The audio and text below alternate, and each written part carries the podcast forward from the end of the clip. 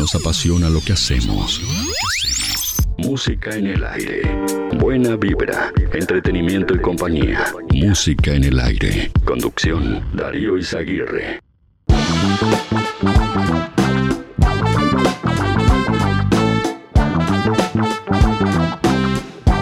Bien, y seguimos en esta mañana para hablar de lo que va a ser la llegada a Uruguay, concretamente a Rosario, al Centro Cultural Rosario, de El Pela Romero, en el marco de su gira, del lanzamiento de su quinto libro, Basta de Amores de Mierda. De esto vamos a estar hablando en estos próximos minutos porque nos acompaña Gonzalo Pela Romero. Buenos días. Pela, ¿cómo te va? Bienvenido. Hola Darío, ¿cómo te va? Buenos días. Muy bien, bueno. Acá estamos, acá estamos, preparándonos para, para una gira anterior a, a, a, la, a, la, salida del sexto libro ya a fin de año. Así que primero estamos con esta gira del quinto, que no termina nunca, estamos así del año pasado. Eh, y la verdad que contento de poder conocer otras ciudades de Uruguay, porque siempre me tocó ir a Montevideo y la verdad que es un, es un golazo y es un placer enorme poder estar por primera vez en Rosario y, conocer otra mirada de, Uruguay. Así que feliz de poder ir de una vez por todas. Si bien los números son números, los números hablan, decía un amigo. Argentina, Uruguay, México, ¿eh? Chile, Chile y España, casi 250 mil libros vendidos. No, eso quedó, ya quedó atrás, quedó atrás. Estamos eh, eh, casi en el medio millón de copias vendidas. ¿Y qué, qué, qué, qué significa esto para ti? ¿Qué te, qué te dice? Y honestamente, qué sé yo, yo, yo estoy como, como, en un, como ahí, como en un sueño del que no quiero despertar, ¿viste? Estoy como disfrutando, sorprendido y anonadado de, de, el espacio y el lugar que la gente me da en su vida dedicándome tiempo para leer mi libro. Eh, y también es una es, muy loco porque la, honestamente hace un, de un tiempo a esta parte llevo llevo una vida de rockstar sin ser sin, sin serlo o sea soy soy escritor y, y tengo el mismo ritmo que tiene un rockstar. Hemos, tengo tengo meses que son no sé 29 shows en 23 días. Estás una ciudad mediante cada un par de horitas conoces un montón de gente se llenan los teatros hay cola hay gente que se tatúa mi frase mi nombre mi cara es una locura. Y honestamente no, jamás pensé que la literatura podría lograr algo así, es, es extremadamente raro, sobre todo en una era digital donde todo el mundo va a estar con el teléfono en la mano, que, que la gente sigue eligiendo el libro en papel, es una cosa muy extraña. De alguna forma esto dice algo, ¿no? Dice tal vez que la gente necesita, hay algo que necesita que tal vez eh, eh, no tiene hoy. Sí, a ver, puede ser. Eh, yo creo que em, si la gente quizás acepta mi, mi, mi, literatura o, que tampoco son literatura, porque honestamente son pensamientos. Em, si la gente quizás me da un lugar en su vida, deberá ser como, como, dices tú, por esto de, de, que quizás hay algo que no, que no está atendido, ¿no? Y, y hoy que todo va tan rápido, que todos los vínculos son tan líquidos, que todo va en un tiempo excesivamente apresurado, quizás a veces parar un poco la pelota y tomar aire eh, nunca viene mal. Entonces, me parece que mm, tiene mucho que ver también con el idioma en el que están escritos los libros. Me refiero al, al, sentimiento que tiene puesto el libro. Yo no, no trato de jugar al, al Arjona o al Cortázar o al, o al Benedetti, que por supuesto no tiene ningún tipo de punto de comparación, pero mm, trato de no meter metáfora, de no meter analogía, trato en lo posible de escribir desde el corazón, así que del barrio, como si fuera una charla de amigo con un café de por medio. Se ha puesto de moda. Y quizás ese lenguaje sencillo y tocar temas puntuales hizo que los libros sean un éxito. Tampoco quiero detenerme demasiado a analizar por qué a los libros le va bien. Simplemente disfrutar y no perder, no perder el rumbo y tratar de hacer libros de, buena calidad como para que la gente eh, siga respondiendo de esta forma. Sí, quizás se ha puesto de moda la, terminología de, tóxico para determinar una relación, ¿no? Eh, justamente. sí, con eso yo te soy sincero, Darío, ¿eh? ahí no estoy de acuerdo. Para mí el término tóxico es algo que a mí no, no me no, no me no me identifica en absoluto. Hoy prácticamente todo es tóxico. Preguntarle a tu pareja a qué hora va a volver cuando salga de trabajar es tóxico y la verdad es que no lo es. Eh, a, una pregunta frente a la duda de alguien, cuando, cuando la otra persona tiene una actitud que no te cierra, se le llama toxicidad. Y no es cierto, si yo no pregunto, ¿cómo sé?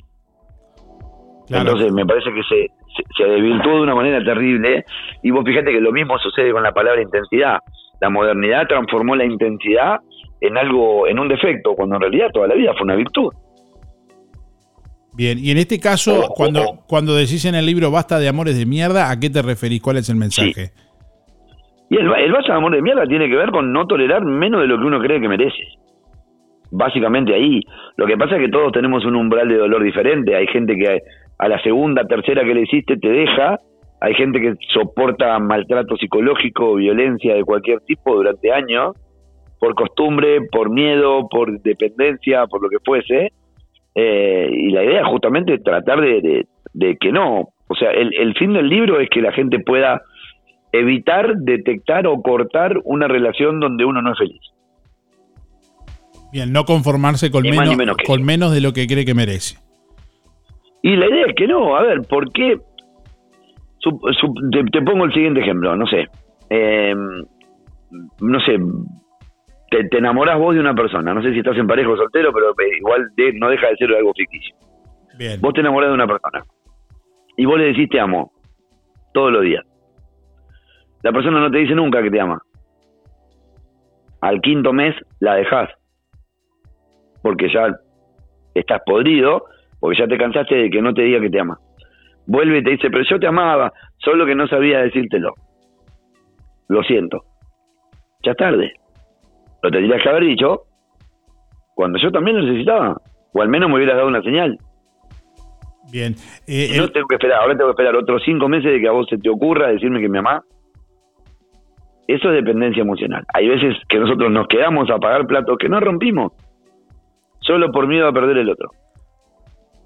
Y no es cierto, a veces te quedan meses esperando una muestra de amor, cuando en realidad nadie te va a dar lo que no te da vos mismo. No existe lo mutuo si primero no está lo propio. Y una cosa es, no tampoco es decirle al otro, bueno, a ver, te dije te amo, no me lo dijiste y ya está, te dejé. No, tampoco es no dar oportunidades, pero todo tiene un límite. Bien, bueno, el formato de lo que va a ser este unipersonal eh, va a ser un formato íntimo, eh, como decíamos en, el, en Rosario, en el Centro Cultural Rosario. Quiero contarle a la audiencia también, a quienes nos están escuchando, que las entradas están a la venta en redtickets.uy, eh, pueden ingresar a través de la web y ahí acceder a las entradas, y en la red de ópticas Lenzo del Departamento de Colonia también, y en Juan Lacase, concretamente en Óptica Real. una gira que no solamente te trae a Colonia, sino que ya estamos viendo fechas en septiembre, eh, bastante agitadas. Sí, vamos a hacer eh, Durazno, Rosario, Montevideo, Maldonado. Eh, hace, el mes pasado hicimos Montevideo y Melo y vamos a andar por, por varios lugares. Vamos a hacer Colonia, vamos a hacer de todo un poco. Uruguay es un lugar que donde es un país que donde donde pisás cada uno de sus departamentos siempre algo más que encontrar, así que quiero tratar de recorrer la mayor cantidad de rinconcitos uruguayos que se pueda. ¿Cuál es la consulta, cuál es la duda más recurrente que notas del, público? ¿Qué es lo que más te preguntan? Eh, uy, eso, qué buena pregunta. Son varias preguntas que me hacen recurrentes, pero la mayoría es cómo me doy cuenta que estoy en una relación tóxica. ¿Y qué, la mayoría me pregunta eso. Y no sé si va la respuesta completa no, pero por lo menos algún...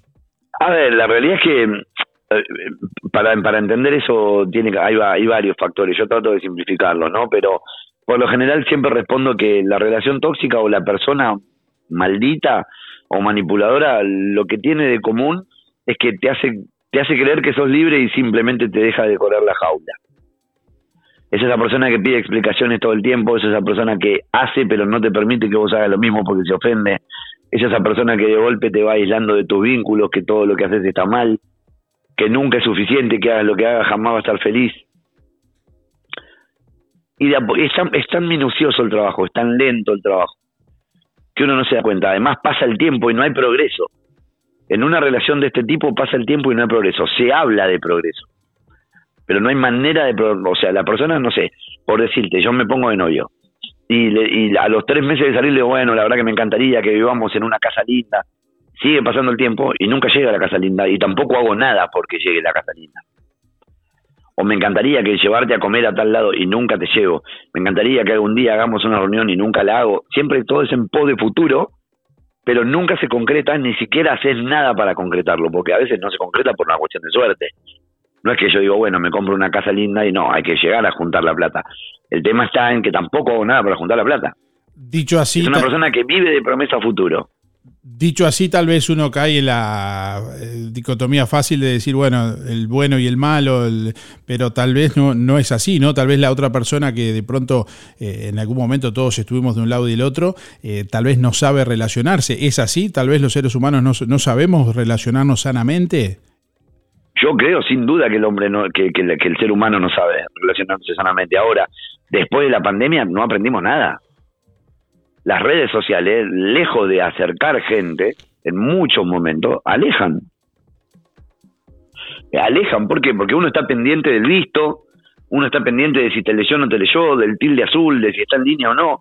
Te generan una paranoia que te vuelve loco. Antes no había internet, no había comprobación de si te leyó o no te leyó, comprobación de lectura, visto, eh, y la gente se relacionó igual. Esa aprobación que buscamos a veces en las redes sociales, tal vez eh, tenemos que trabajarla en nosotros mismos, de decir, más allá que nos aprueben. pero sin duda, vos, vos fíjate, eh, a, cruzarte con una persona que tiene muchos seguidores y cruzarte con una persona que no los tiene. Fíjate la comparación de egos. La persona que, que tiene muchos seguidores, y te pongo un ejemplo tonto, una chica sube una foto en ropa interior, tiene 20.000 likes 20.000 likes, todos los comentarios, sí, qué linda, qué bonita. Llega un momento que se acostumbra tanto a la endorfina que te genera el like, que cree realmente que es popular o que cree que realmente la aprobación la necesita del otro. Entonces esa chica, el día de mañana, cuando suba un kilo, suba un kilo y medio, o le pase algo, o descuide su figura, o deje de entrenar, o lo que fuese, sube una foto de vuelta y como en comparación con las fotos anteriores se le ve la imagen diferente y los likes sean de 20.000, 3.000, la chica va a creer que tiene un problema y no es cierto. Entonces uno vive pendiente también de la, de la vida que cuenta y de la imagen que cuenta. Vivís buscando aprobación en el otro porque vos no te aprobás. Por eso digo que nada puede ser mutuo si primero no es propio. Los likes no son abrazos de las 20.000 personas que te ponen like, ninguna te llama para preguntarte si tenés para comer o para llegar a fin de mes. No son amistades reales que te preguntan, che, todo muy lindo con la foto que subiste, pero vos cómo estás. Capaz que el like. No hay un vínculo real. Capaz que el like más importante es el, es el de uno mismo, viendo si eso es auténtico, si uno se siente bien con eso, ¿no? Has dado exactamente en la tecla, pero ¿quién piensa así, Darío? Bien. Nosotros, quizás desde este lado, desde el análisis, pero en la vorágine, en la vorágine del día a día, ¿vos realmente crees que una criatura de 20 años, 25 años, tiene tiempo de ponerse a, dar, a darse likes a sí mismo? De hecho, eh, si vos escribís una publicación y decís, che, pará, qué bueno lo que acabo de escribir, y te autoponés me gusta, sos un idiota para las redes sociales. Te tratan de estúpido, te dicen una palabra que inventaron los adolescentes, qué cringe, te dicen ahora, qué cringe, que es como que les da vergüenza ajena. Qué cringe que, que vos te pongas me gusta a tu propia publicación y, parece como que toda todo lo que está bien o lo que está mal depende de la opinión del otro. Bien, estamos invitándolo. puede vivir de la opinión ajena. Estamos invitando a todos quienes están escuchando, quienes están en sintonía para este próximo sábado 2 de septiembre, 20 y 30 horas en el Centro Cultural Rosario. Estamos hablando con Gonzalo El Pela Romero, escritor, músico y licenciado en cosas. Así es. No, eso es una, es una forma muy argentina de decir que de lo que me preguntes, si no sé, te lo invento. Bien, ¿y cómo se te sigue en redes, Pela? Mira, me pueden, me pueden seguir en Instagram, Facebook, TikTok, YouTube y todas las redes sociales que quieran, como arroba el Pela Romero OK, todo junto. Bien, y quienes te quieran ir a ver este sábado 2 de septiembre, 20 y 30 horas, ahí en el Centro Cultural Rosario. Sí, pueden sacar la entrada en redticket.uy o directamente en mi web también, que lo lleva directamente al link de cada una de las fechas, que es www.elpela.com.ar. Perfecto. Bueno, un gusto hablar contigo. Nos estaremos viendo en cualquier momento y, hasta pronto. Darío, el gusto es mío y más que invitado este próximo sábado. Fuerte abrazo. Abrazo enorme. Chau, chau. Volvé a escuchar todos nuestros programas ya emitidos en www.musicaenelaire.net. Música en el aire. Buena vibra. entretenimiento y compañía. Música en el aire. Conducción Darío Izaguirre. Darío Izaguirre.